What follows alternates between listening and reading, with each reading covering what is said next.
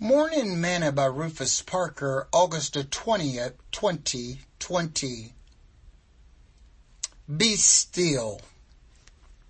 Be still and know that I am God. I will be exalted among the heathen. I will be exalted in the earth.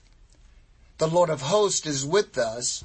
The God of Jacob is our refuge. Selah. Psalms 46 verses 10 and 11. Today's morsel.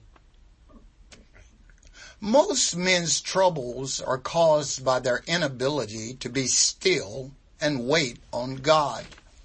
When God tells us to be still, He is saying that we don't need to put forth any effort or exertion into the matter. Just leave it with Him.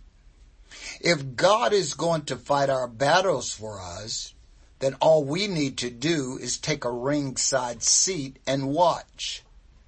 As he told King Jehoshaphat, Hearken ye all Judah and ye inhabitants of Jerusalem, and thou King Jehoshaphat, thus saith the Lord unto you, Be not afraid, nor dismayed by reason of this great multitude, for the battle is not yours, but God's. Tomorrow go ye down against them.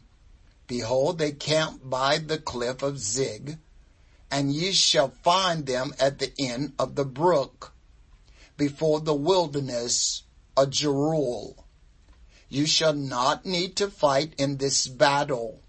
Set yourselves, stand ye still, and see the salvation of the Lord with you. O Judah and Jerusalem, fear not, nor be dismayed. Tomorrow go out against them, for the Lord will be with you. Second Chronicles chapter 20 verse 15 through 17. If you want to have a weary free life, then you must learn how to stand still and let God work.